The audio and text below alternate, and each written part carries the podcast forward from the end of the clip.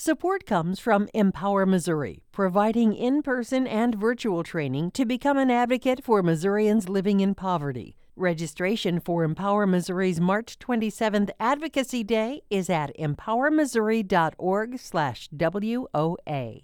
One of the issues that seems to have Missouri's Democrats and Republicans in agreement is that foreign owned companies should not be able to own the state's farmland but crafting a specific policy has proven to be elusive, as nothing ended up passing during the 2023 legislative session. Republican State Representative Michael Haffner has been at the forefront of this issue, and he joins us on the latest episode of Politically Speaking to talk about the prospects for 2024 and why he's decided to run for the state Senate. Let's hit the music. This is the Politically Speaking podcast, the definitive show about Missouri politics.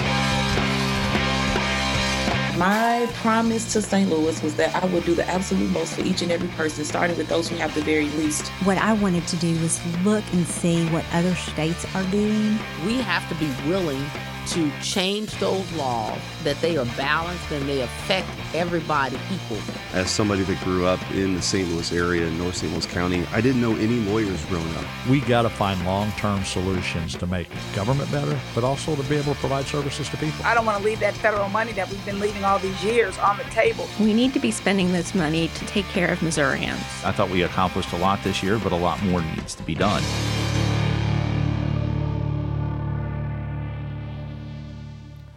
Joining us from Mid Missouri, she covers all things state government and state politics for St. Louis Public Radio. Sarah Kellogg. And joining us, I I don't know if he's in Cass County right now or whether he is uh, up in the air somewhere. Uh, although it looks like he's in an office, so uh, it would mean that like he would have a plane with an office in it. Um, our guest today, the state representative for the 55th House District. And Jason, uh, this is Mike Haffner. Glad to be with you. And indeed, I'm in my office. I'm on the ground. And Sarah, appreciate spending some time with you this morning as well. So, um, before we, we talk about your background and some of the big issues, can you just describe uh, the boundaries of your state house district? So, I am in Cass County, and with the redistricting, uh, there are three reps within Cass County. With the redistricting, my area of population used to be the city of Raymore. I got pushed to the east I am a farmer. I live on right on Seven Highway. To the north of me is Pleasant Hill. To the south of me is Harrisonville. When I got pushed to the east, I picked up those two cities, those two municipalities, as my population center. So you have a very, very, very interesting background. Um, what were you doing before you decided to jump into Missouri politics? And what compelled you to enter this crazy and wacky political ecosystem? Well, Jason, uh, I've got a very diverse background. So I'm currently a Christmas tree farmer. I've been doing that for 21 years. But prior to that, I spent 20 years flying off of America's super carriers. So I was a naval aviator and I spent a lot of time in the Arabian Gulf, uh, three combat deployments. I was fortunate enough to be an FA 18 Hornet squadron commanding officer. I was also a contingency briefer and a planner. And I also, through those three combat deployments, I was qualified not only to plan those air wing strikes, but I led them in the air. While your official occupation is now owning a Christmas tree farm, like you just said, your biography does include extensive military service. Can you talk about how that experience prepared you for the Missouri House? Well, Sarah, it did prepare me in a very extensive way because as part of my military training, I've got a master's degree in national security and strategic studies in a one year period, we studied the history of warfare and we analyzed not only where America has been in the foundational documents like the Constitution, like the Declaration of Independence, but we analyzed through every major conflict known to man, starting back in Sparta and analyzing economic, military, uh, and political strategies, how well they worked together, and if they failed, why they didn't come together, and what was that failure what I learned through my military experience, not only as a forward deployed combat commander, but I understand very clearly what the United States Constitution and the Missouri Constitution provides is opportunity. That is unprecedented in the history of man. That opportunity I will fight for. The definition of that is American freedom. And it means enough to me that I, time and time and time again, was willing to fly into combat. I faced the missiles, I faced the guns, and that prepared me for what I am doing today, not only in debating on the floor, but understanding why American freedom is important and how that is foundational to every piece of legislation that comes through uh, the Capitol in Jefferson City. We've had a number of people on the show who served in the armed forces before running for office. Do you think legislators who are also veterans see things differently than lawmakers who didn't serve? I really believe that they do. And I think that one of the things that is missing in Missouri politics, and I'm I'm to take that down to a little bit different level. What is missing?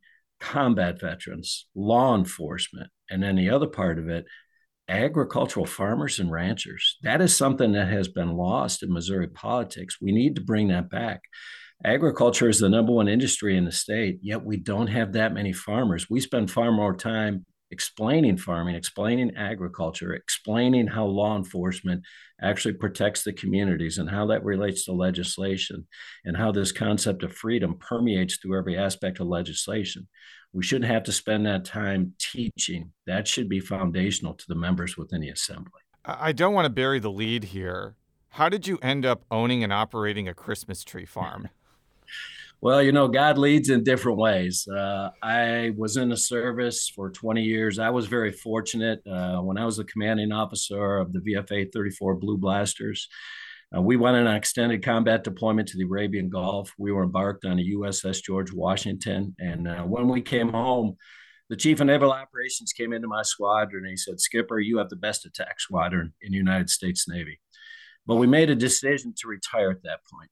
Uh, and the reason for that was for our family. I was gone constantly, and I wanted to be home during those foundational years.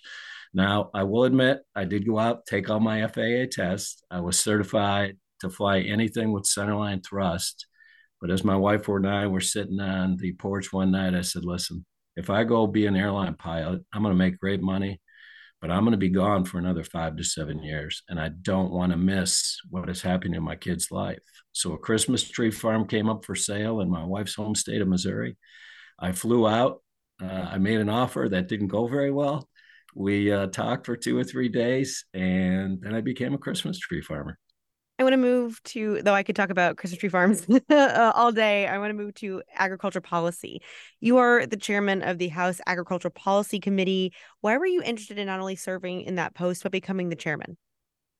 Well, I was very interested in it. I do not have a background in agriculture prior to becoming a Christmas tree farmer but I've been around it my entire life. My wife, their family farm is out in Lafayette County. Uh, my father in law spent an incredible amount of time together from the time my wife and I were married back in 1987. And farmers all through that area, both Lafayette and Saline County, were constantly teaching me about agriculture. And I understood the importance of what that meant to the Missouri economy.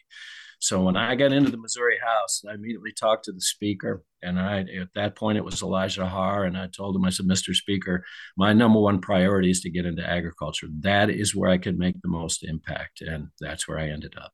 The biggest issue that you've been known for is trying to curtail the foreign ownership of farmland. Why do you think that that is an issue worth emphasizing? So, Sarah, I'm going to have to stop and correct you my bill is preventing the enemies of the United States from owning any land in Missouri.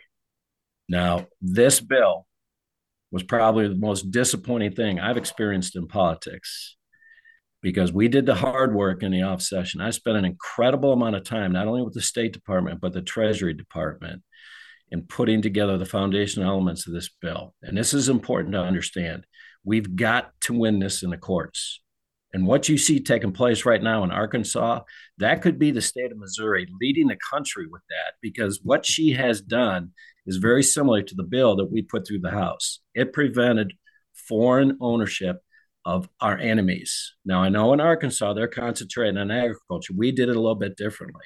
The reason we had to reach out, I believe in 10th Amendment rights. I believe that Missouri should control its own affairs.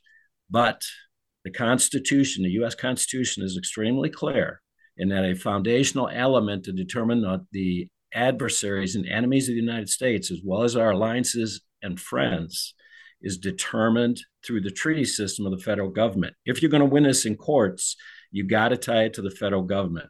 What my bill did is it listed very similar to what is the Committee on Foreign Investment of the United States, the enemy of the United States, and they will not have a part in what's going on in Missouri. But what's key here, and this is important, you cannot separate national security from what is happening within the global marketplace. We want our friends and allies invested in what is going on in Missouri. We want the United States to be invested in such places as Great Britain. Because as a forward deployed combat commander, every one of my combat deployments, I worked with the Brits. That enhances that relationship. It enhances both the marketplace in Great Britain, but also in the United States and in Missouri, and it complements our fighting capability overseas. You mentioned Arkansas, which has been forcing a Chinese based company to divest from agricultural land. But wouldn't that be more difficult to pull off in Missouri since companies like Smithfield, which is owned by a Hong Kong based company, has a fairly large footprint here? So, and Sarah, great point. And that's why I'm going to go back to we got to win this in the courts. We got to do this right. And uh, I'm also going to bring up the state of Florida. Governor DeSantis signed a bill very similar during the last legislative session to what we had with an enemies list. But I think what's lacking in both the Florida bill and the courts will bear this out. And it'll be interesting to see what happens down in Arkansas because it's not tied back specifically to the federal government with our alliance and treaties. It may have some issues within the federal and the state courts. Uh, our bill will list the foreign adversaries and we'll tie it to the Committee on Foreign Investment of the United States. And there are multiple, you go all the way back to the 1960s. There are all kinds of federal and state uh, precedent, court precedent, that says you have to follow that framework in order to be successful in the courts. And that's the way we're going to do it. You mentioned your legislation, you know, your bill would have reduced the percentage of Missouri land that can be foreign owned from 1% to 0.5%. And it would bar companies from China, Iran, North, uh, North Korea, Russia, and Venezuela from acquiring land. Why just those countries? Well, because it goes right back to our alliances and treaties. And so I will say that uh, with my continued discussions at the Committee on Foreign Investment of the United States, uh, they have Cuba on there. And that's one of the changes I plan on making at the bill. Now, the other part of this is specifically in at the federal level, they list the Venezuelan politician, the President Maduro, not specifically Venezuela. So we're going to make a modification there as well. But I want to be clear we got this through the House. The enemies of the United States list was stripped off by a Senate substitute. That was wrong. That shouldn't have happened that bill became very broken. And that's why it didn't get across the finish line. We need to have a listing of enemies of the United States, and they don't play in, in the great state of Missouri. That's going to come back after the Senate laid that Senate substitute. We would not take that back up. I tried to engage them in conversations, but I'm refiling this bill as soon as I possibly can. It's going to look a little bit different than last year, but the foundational elements will, will remain intact yeah, on the Senate, it seems like there was kind of a really a difference in like philosophical reasons as what they wanted to do with this bill, which is you had your list, but still allowing ownership from other countries. Whereas the Senate, it appears that it really wanted just a flat out freeze for everyone. Why do you think there is that difference? And do you see any reconciliation with it? Well, again, uh, what ended up happening with that Senate bill is I'm going to go back to the comment I made earlier. You cannot separate the global marketplace from the national security environment. And so uh, it, for my purposes, and this is key, this is going on in Washington, D.C. right now. There is a listing of protected areas across the United States. That should include every one of our military bases. Fort Leonard Wood is on that list. Whiteman Air Force Base is not. Now, I have reached out to Senator Hawley staff, Senator Schmitt staff, Congressman Mark Alford staff. We're all aware of this. They're fighting at the federal level. But if the, the, the folks in Washington, D.C. are not going to protect Whiteman Air Force Base, we're going to protect it here in Missouri. And that's why it can't just be agricultural land. The other thing that was flawed with that Senate bill, when they had their exemption section, it allowed foreign ownership of agricultural land. It was not a good bill. The bill that I have will present will prevent China, Russia, Iran, North Korea, Venezuela, Cuba from buying land right next to the Whiteman Air Force Base. We don't want them there, and we're going to protect Missourians. Uh, going back to a point about uh, that Sarah made about what is happening in Arkansas right now, this bill has been described as a ban on foreign ownership of farmland, but unless Missouri is going to confiscate land that is owned by those those countries that you mentioned, is it more accurate to say that it just is a freeze and they can't buy any more than they already have? And I'm specifically talking about China because we, as we've we've mentioned, they have an extensive footprint in Missouri. I don't know about those other countries. So would it be accurate to say this is a freeze rather than a ban because you're not going to be confiscating existing farmland? Okay, Jason. So that's a great point, and uh, it brings up some very complicated issues, and it goes back to the Fourteenth Amendment of the Constitution and the Due Process Clause. Already in federal statute and in state statute, it defines what a resident alien is. Based upon the 14th Amendment to the Constitution, the courts have said very clearly if you establish residency, permanent residency in the state of Missouri, you can own land. That is very, very different than a foreign entity. That is very different than a business entity. And so the way that this is actually handled through the Committee on Foreign Investment of the United States, and I went from office to office to office, both on the Senate side and on the House side to explain. There's a system called the OFAC system, the Office of Foreign Asset Control, put together by the State Department, run by the Treasury Department, and it will handle exactly what you're talking about because it will list every country that's an enemy of the United States, every business entity that is an enemy of the United States, every person that's an enemy of the United States. And so, what this does is it allows the resident alien that is committed to Missouri and the United States access, but it prevents our enemies from owning land. And so that's why I said this is going to be, we will see how the courts play this out, both with Florida and with Arkansas. I believe our framework is sound. We've had teams of attorneys look at this. We believe we're on the right track. We want to enhance the Missouri economy, but we want to prevent the enemies of the United States from a national security standpoint from owning land. And I believe that we have the proper template for that. How exactly would this be enforced? Do counties have enough staff to know when a foreign company is interested in buying farmland? Yes. So another great question. There's already a process in place through the Department of Agriculture.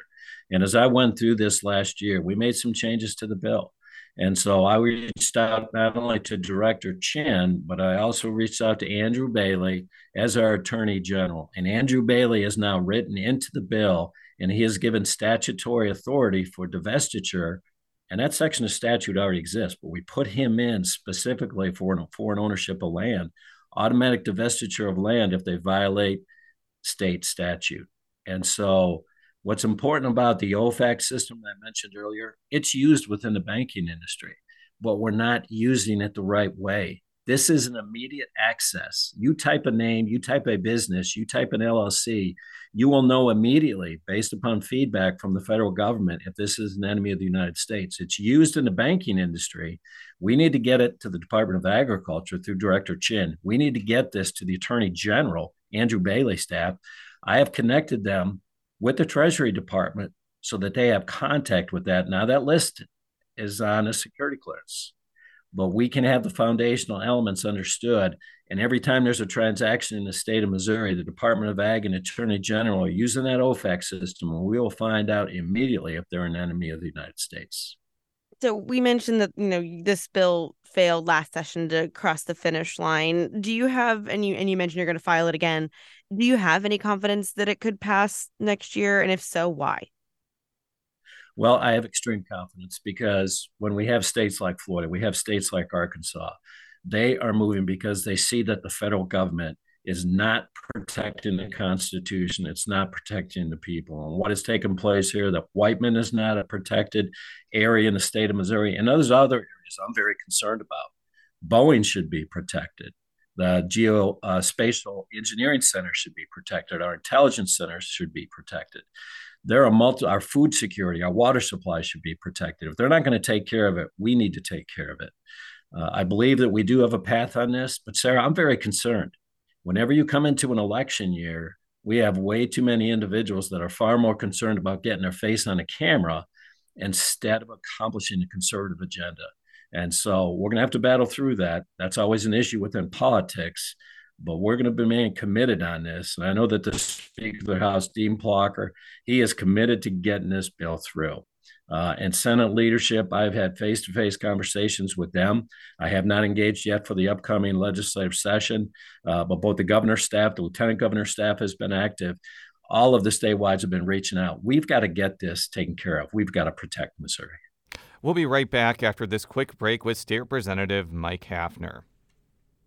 St. Louis Public Radio's The Gateway gives you the day's news first thing every weekday morning. From the ever evolving relationship between St. Louis City and County to developments in the Missouri and Illinois state capitals and reports from our correspondents in Rolla and the Metro East.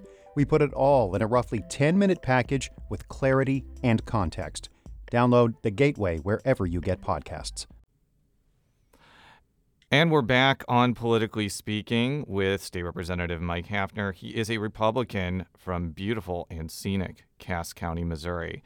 I, want to move on to the initiative petition process. We have spent a lot of time on this show talking about proposals that raise the threshold to pass a constitutional amendment. And don't worry, we are going to ask you about that because it's going to be a huge issue next year. But you've actually been involved in another area of the initiative petition process we really haven't talked that much about, and that's the signature gathering process. Why did you become Yeah, interested so- in that, and what do you what do you want to do with that?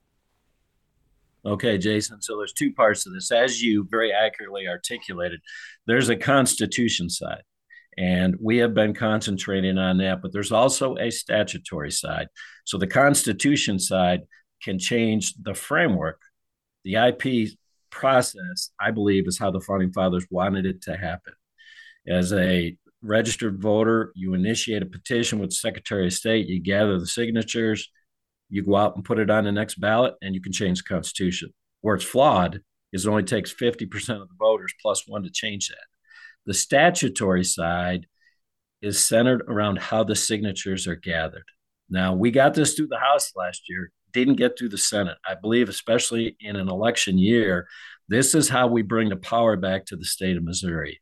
There's about nine different sections to this bill dealing with the residency requirements of the circulators, meaning that if you're going to circulate a petition in Missouri, you got to be a resident of Missouri.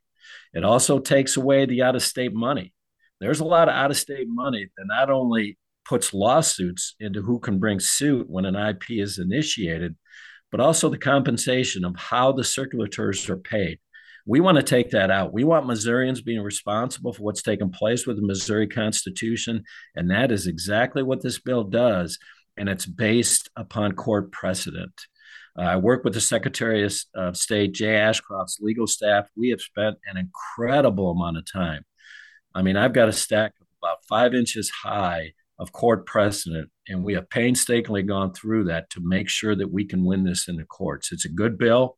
It's going to bring the power back to the state of Missouri, and it's going to allow Missourians to take care of the Missouri Constitution. Well, why do you think somebody who is circulating a petition should be a resident of the state of Missouri? I know that sounds like a very obvious question, but like, what you, what is the the impetus behind that? Well, the impotence behind that, it goes back to the point that it should be Missourians taking care of Missourians. And what we have seen in the past, you know, you go back to Clean Missouri, you go back uh, to the fact that we have bingo in our Constitution, go back to marijuana. There was a lot of outside influences putting an incredible amount of money into Missouri to control what's taking place within Missouri. Again, it comes back to the concept, the residency requirement, and it all goes back to court precedent through the Eighth Court of Appeals. It should be Missourians taking care of Missourians. Let's get this big out of state money out of the way and allow us to control what's going on here. But there's nothing in this bill that would stop like an out of state donor from donating to a campaign, correct? Well, no, it no, it does not. Now there are some specific rules with the Missouri Ethics Commission, but what it deals with is what's called the compensation of the circulators. And so this is extremely important. So uh, what has taken place in the past, especially on these big ticket items, is there is individuals being paid per signature. That is wrought with fraud because it incentivizes inappropriate behavior. And there's already been uh, significant court precedent through the Eighth Circuit Court of Appeals. You can pay the circulators, but you cannot pay them in a payment by signature. Pay them a flat rate. But when you pay them by signature, the courts have said very clearly that induces fraud. That is inappropriate. And we're going to follow that court precedent right here in the state of Missouri. You have also introduced a constitutional amendment that would change the way the amount of signatures that would be required for uh, a constitutional amendment to go to the ballot. Can you sort of explain what that would do if that was approved by the voters? Well, Jason, I would say two things with this. Number one, I'll talk a little bit about the bill, but far more about the process. You know, when we have legislators, we we need legislators that are going to sit behind closed doors. They're going to talk through these issues and they're going to be consistent between what they're saying behind closed doors and what they're doing out in front of the microphone. That is broken in Missouri politics. And so I will start out by saying, yes, I did do an HJR. Uh, our Speaker Pro Tem Mike Henderson did one as well. I sat down with the leadership, and what my bill did, it changed how many of the congressional districts needed to have signatures. Where in the past, what's in statute now, you need 8% of the voters and two thirds the congressional districts. Mine said 6% in all of them. And I went to the president pro tem, I went to my speaker.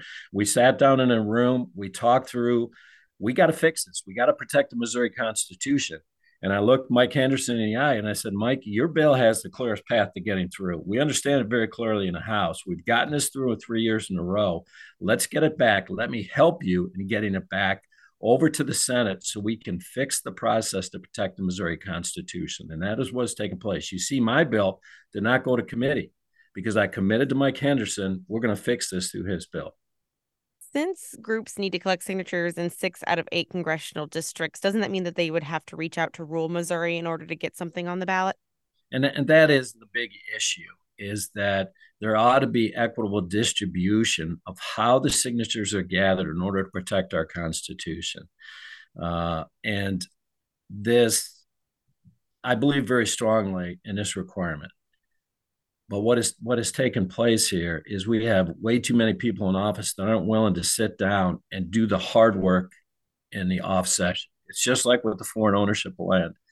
I'm calling Washington, D.C. I'm calling all across the state. I'm meeting with the statewide. I'm meeting with different reps and senators. We're doing the hard work now so that we can get this across the finish line during the legislative session. When we got individuals that aren't willing to engage in that, they want to wait until their faces in front of the camera and throw a bomb on the Senate floor. That's inappropriate. Let's get some conservative legislators. They're going to do the hard work during the off session, and let's get the work done. In each of the last three legislative sessions, there has been extensive filibustering during the, the final weeks of the session. The filibuster is an appropriate tool, absolutely. But when we waste week upon week upon week of the legislative session, especially towards the end, and we don't fix initiative petition, that's broken. We need to get back to the foundational elements of the Constitution and get this legislative across the finish line. It's been argued that the current initiative petition process doesn't take rural Missouri into account. Would it make sense for urban and suburban Missouri to be more impactful in deciding whether ballot initiatives pass since more people live there? No, it should be represented based upon the population across the state of Missouri. I mean, that's foundational at the federal level, it's foundational at the state level. Equal rep- representation, one vote for one person. That is a foundational element. And if you go back, if you take a hard look at the initiative petition process across the United States, half of the, the states that have IP do very similar to what we are proposing as far as the residency requirements of the circulators, as far as the compensation of the petition circulators. It's recognized across the United States. It just needs to be consistent. I have a broader question because I've I've talked with a lot of Republicans about their desire to change the the IP process. And the thing that I'm kind of struggling with is Republicans are really good at winning elections for themselves here. They have supermajorities in the legislature. They have all the statewide offices. They have both U.S. Senate seats. But they have been very, very lackluster in combating a, a ballot initiatives that they don't like, whether it be the original Clean Missouri, whether it be marijuana legalization, whether it be Medicaid expansion. Why, why is that? Why can't Republicans be better at trying to defeat some of these ballot initiatives? Well, I wish we had about uh, two hours to go through this, Jason. That's one of the things that we actually studied with the National Securities Master's degree. If you look at the history of the United States, the strength of our country is our diversity. The weakness of our country within the political realm is our diversity. And what I mean by that is not in ethnic groups, but in differences of thought. And within the history of the United States, we come together in a national crisis very, very quickly, and we will unite and stay united. But we also separate into factions. And what's happened in the state of Missouri, outside of the Republican Party, there are all these sub factions. We need to get control of that. And the issue that's taken place historically is getting worse through time. That political pendulum swings faster and to the farther extremes more quickly. And a perfect example is that look back at World War II, look back at what happened after 9 11. We united, but we started to break up very quickly. And so the Republican Party's got to get a handle around this, reunite as a team, take away some of these factions. Let's sit down. That's being lost right now in Missouri politics. Let's sit down and talk. Let's have an open door, even when we disagree. That makes better legislation. You think Republicans should pursue any changes to the initiative petition process after an effort to raise a threshold for a constitutional amendment was soundly defeated in Ohio? We're different than Ohio. I mean, I grew up in Ohio, and there's a lot of things that are very similar with us in Ohio, but let the Missouri people decide that. Now, the specifics of how we do that, I know on Mike Henderson's bill, you know, it required 60% in order to change part of the Missouri Constitution when that issue went before the ballot. There have been some discussions uh, that maybe that should be 58%. You know, I am, I'd love to see that number at 66%. There's a lot of things that we can legislate, we can debate, but I want to protect the Constitution. Once it gets in there, our Constitution's way too big, way too broad. It contains elements that don't belong in a Constitution. But we got to work together as a Republican Party to determine what that number is and then present it to the Missourians and they'll make that decision. So Jason can attest to this that I've asked this to pretty much every Republican on this issue, which is how do you sell this to voters? How do you convince them? How do you make this a winning issue? Because to me personally, it really seems like voters are, you know, the reason why some initiative petition issues get on the ballot first place is either inaction of lawmakers. I know the other argument is is money from outsiders, but how do you sell this to people who maybe, you know, really like the idea of recreational marijuana? How do you convince these people that the constitution is is worth protecting and voting for this? So that's responsibility of people like me. It's a responsibility of senators and representatives. And we do a very poor job of separating the value of the Constitution from the individual items of legislation and what's going before, whether it be bingo, whether it be marijuana. We need to be able to articulate the value of the Constitution and the difference between putting something into statute and putting it into the Constitution. Two very, very different processes, and we got to get better at articulating. That. So we only have a couple minutes left, and you are not going to be in the Missouri House for much longer. You have decided to run for the 31st District Senate seat. Why did you decide to jump into the fray there? Well, the reason I decided to jump in the fray, there's a couple of different parts to this. And number one, everybody knows that DC is dysfunctional. And what has taken place within the last three years, especially within the Missouri Senate, our Senate is just as dysfunctional. The infighting is unprecedented. Uh, right now, the Senate's not capable of protecting our Constitution. It's not capable of protecting our God given rights, yet we hold the supermajority. So the reason I am moving forward and filing for the Senate, number one, I will protect our freedoms. That is not a government decision. That is an individual decision. I will protect our freedoms. Number two, the lack of integrity is appalling. What is being done behind closed doors is very different than what is being done behind uh, it's, you know, with the microphone or in front of the camera. That should be consistent. And we got way too many guys that are career politicians. They're self serving their main political theater, their main political strategy is political theater instead of doing the hard work of a conservative legislator. It's about them, their names on their bills. And quite frankly, if we took the names off of bills, would probably resolve a lot of this. But I'm going to get into the fight. I'm entering into the SD 31 campaign, and I will protect our freedoms. So currently, Senator Rick Brattin is serving in this seat. Why do you think you would be a better rep- or a better senator than him? Well, number one, I've got very different background. As a combat veteran, not only have I had multiple, multiple combat deployments, but I've led in combat. I have also led not only in the agricultural community, but on my Christmas tree farm. I have 30 plus employees. I understand how government can stifle the entrepreneurial spirit of a small business owner. I understand it from an agricultural perspective. And in addition to that, I have shown quite clearly within the Missouri House, I'm going to put together a team. We're going to do this together even when we disagree with individuals, we invite them into the door because that typically makes better legislation. But we do this together as a team.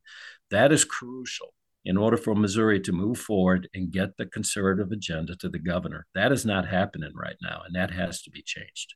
Well, Representative, thank you so much for joining us on Politically Speaking. And we're looking forward to seeing how the issues we talked about uh, go through the legislative process next year. Politically Speaking is a product of St. Louis Public Radio, which is a part of the University of Missouri St. Louis. You can read all of our stories at stlpr.org. And Representative, how can people follow you on social media, find out more about you on the internet? Go to uh, go to like a I don't know if if, pe- if if you go to another Christmas tree farm in St. Louis, you can connect that way. If there's a social media for Christmas tree farmers, how can people find out more about you? Well, just look at haffnerformissouri.com and that will connect you in any way that you want. But uh, Jason, I appreciate you having me. Sarah, thank you very much. I am concerned about our country. I have fought for the Constitution, this concept of freedom, and I am not backing down. Thank you very much. Until next time, so long.